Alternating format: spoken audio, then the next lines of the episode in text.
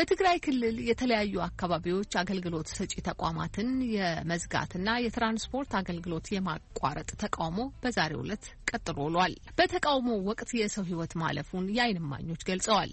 በመቀሌ ከተማ ደግሞ ተቃውሞ ለሶስት ቀናት ከተደረገ በኋላ በዛሬው ዕለት ወደ መደበኛ ስራ መገባት ተጀምሯል። የመቀሌው ዘጋቢያችን ሙልጌታ ጽብሃ ተከታዩን ዘገባ አሰናድቷል። በትግራይ ክልል ግፍ እየተፈጸመ ነው። የሃይማኖት መሪዎች እየተገደሉ፣ ቤተ እምነቶች እየፈረሱ ባሉበት የኢትዮጵያ የሃይማኖት መሪዎችና የሀገር ሽማግሌዎች ይህንን ሳያወግዙ ወደ ትግራይ መምጣታቸው ትክክል አይደለም በሚል ተቃውሞ የተጀመረው በዛሬው ዕለትም ቀጥሏል። የንግድ ተቋማትና የአገልግሎት ሰጪዎች ተዘግቷል። የታክሲ አገልግሎትም ማቆም አድማ ነው የተካሄደው። ይህ ተቃውሞ ከትናንት በስቲያ ቀትር በኋላ ከመቀለ ከተማዎች በውቅሮ፣ በወይኒ፣ አዳጋ ሐሙስ፣ አድግራት ከተሞች መቀጠሉ ያገኘሁት መረጃ ያሳያል። ይህ ተቃውሞ ትናንት ደግሞ በአድዋ አክሱምና ሽረ እንዳስላሴ ከተሞች ቀጥሏል።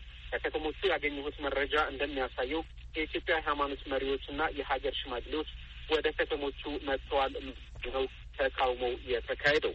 በአክሱም ከተማ ከትናንት ጀምሮ ተቃውሞ መጀመሩ የገለጹልኝ የከተማዋ ነዋሪ አቶ እያሱ ተስፋ እየተባሉ የኢትዮጵያ የሀገር ሽማግሌዎችና የሃይማኖት መሪዎች ወደ ከተማዋ ገብተዋል በመባሉ መንገዶች ድንጋይ የመዝጋትና የመኪና ጎማ የማቃጠል እንደነበረ ገልጸዋል። በዚህ የተነሳ የኢትዮጵያ የመከላከያ ኃይልና የኤርትራ ኃይል መተኮስ መጀመራቸው ተናግረዋል። በዚህም የሰባት ሰዎች ሕይወት ማለፉና አራት ሰዎች ደግሞ መቁሰላቸው ተናግረዋል። በሶስቱ ሰዎች ቀብር መሳተፋቸውንም ገልጸዋል። የኤርትራ ሰራዊት በከተማዋ መኖሩ በምን እንደለየ ጠይቄያቸው የሚጠቀሙበት መኪና የኤርትራ ታርጋ ያለው መሆኑ እንዲሁም በሚለብሱት መለዮና ጫማቸው እንደሚለዩ ተናግረዋል።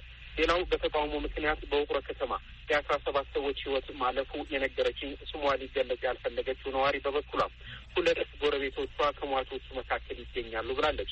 በከተማዋ መንገዶች በተዘጉበት ጊዜ መንገዶች ክፈቱ በሚል ነው ተኩሱ ይተኮስ የነበረው በማለት ተናግራለች።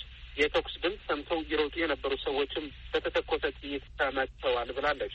በሽረ እንዳስላሴ ከተማም በተቃውሞ ምክንያት የአራት ሰዎች ህይወት በተተኮሰ ጥይት ህይወታቸው አልፏል። ያኔ ደግሞ ወልደ ስላሴ መኮንን የተባለ የከተማዋ ነዋሪ ነው። በከተሞቹ በዛሬው ዕለትም አገልግሎት ሰጪ እና የንግድ ተቋማት መዘጋት፣ ትራንስፖርትን የማቆም አድማ ቀጥሎ መዋሉ ሰምቻለሁ። በሰዎች ህይወት ማለፍና ተቃውሞ አስመልክቶ ከትግራይ ጊዜያዊ አስተዳደር የኮሚኒኬሽን ኃላፊ ወይዘሮ ኢቴነሽ ንጉሰ ምላሽ ጠይቄያቸው ሁኔታው እየተከታተሉት መሆኑ ገልጸው ስለ ጉዳዩ ሙሉ መረጃ በመያዝ ማብራሪያ እንሰጣለን ብለዋል። በመቀለ ከተማ ለሶስት ቀናት ተቃውሞ ከቆየ በኋላ በዛሬው ዕለት የከተማዋ የንግድ ተቋማትና አገልግሎት ሰጪዎች እንዲሁም የትራንስፖርት አገልግሎት ወደ መደበኛ ስራ መግባታቸው ተመልክቻለሁ። ለአሜሪካ ድምፅ ሙልጌታ ጽብሃም መቀለም